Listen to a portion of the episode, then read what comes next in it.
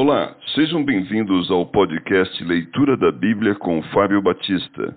A minha oração é que Deus fale ao seu coração por meio da Bíblia Sagrada.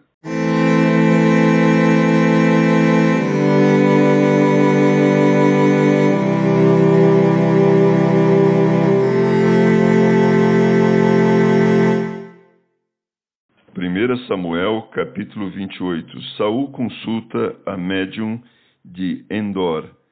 Sucedeu naqueles dias que, juntando os filisteus os seus exércitos para a peleja, para fazer guerra contra Israel, disse Aquis a Davi: Fica sabendo que comigo sairás a peleja, tu e os teus homens. Então disse Davi a Aquis: Assim saberás quanto pode o teu servo fazer. Disse Aquis a Davi: Por isso te farei minha guarda pessoal para sempre. Já Samuel era morto, e todo Israel o tinha chorado e o tinha sepultado em Ramá, que era a sua cidade.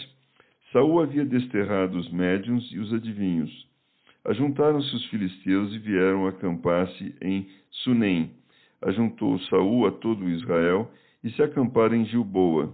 Vendo Saul o acampamento dos filisteus, foi tomado de medo e muito se estremeceu o seu coração.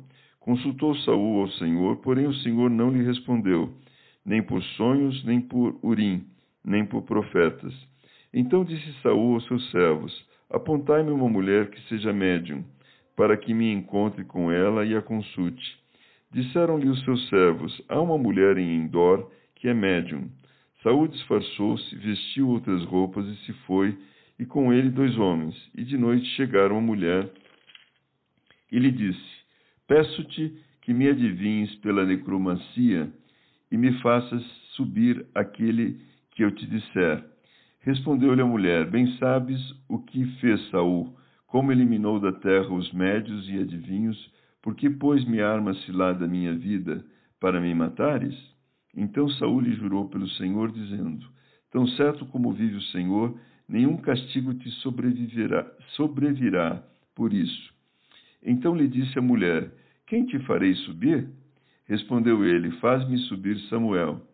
Vendo a mulher a Samuel, gritou em alta voz, e a mulher disse a Saul: Por que me enganaste? Pois tu mesmo és Saul. Respondeu-lhe o rei: Não temas, que vês? Então a mulher respondeu a Saul: Vejo um Deus que sobe da terra. Perguntou ele: Como é a sua figura? Respondeu ela: Vem subindo um ancião e está envolto numa capa. Entendendo Saul que era Samuel, inclinou-se com o rosto em terra e, se prostrou. Samuel disse a Saul: Por que me inquietaste, fazendo-me subir? Então disse Saul: Muito angustiado estou, porque os filisteus guerreiam contra mim. E Deus se desviou de mim e já não me responde, nem pelo ministério dos profetas, nem por sonhos. Por isso te chamei, para que me reveles o que devo fazer. Então disse Samuel: por que, pois, a mim me perguntas, visto que o Senhor te desamparou e se fez teu inimigo? Porque o Senhor fez para contigo, como por meu intermédio, ele te dissera: Tirou o reino da tua mão e o deu ao teu companheiro Davi. Como tu não destes ouvidos à voz do Senhor e não executastes o que ele, no furor da sua ira, ordenou contra Amaleque, por isso o Senhor te fez hoje isto. O Senhor entregará também a Israel contigo nas mãos dos filisteus, e amanhã tu e teus filhos estareis comigo, e o acampamento de Israel o Senhor entregará nas mãos dos filisteus.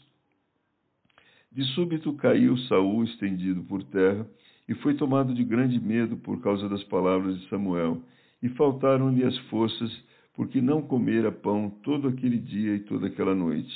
Aproximou-se de Saul a mulher, e vendo-o assaz perturbado, disse-lhe: Eis que a tua serva deu ouvidos à tua voz, e arriscando a minha vida, atendi as palavras que me falaste. Agora, pois, ouve também tu as palavras da tua serva, e permite que eu ponha um bocado de pão diante de ti. Come para que tenhas forças e te ponhas a caminho. Porém ele o recusou e disse: Não comerei. Mas os seus servos e a mulher o constrangeram, e atendeu. Levantou-se do chão e se assentou no leito. Tinha a mulher em casa um bezerro cevado, apressou-se e matou-o, e tomando farinha a amassou e a cozeu em bolos asmos. e os trouxe diante de Saul e de seus servos e comeram. Depois se levantaram e se foram naquela mesma noite.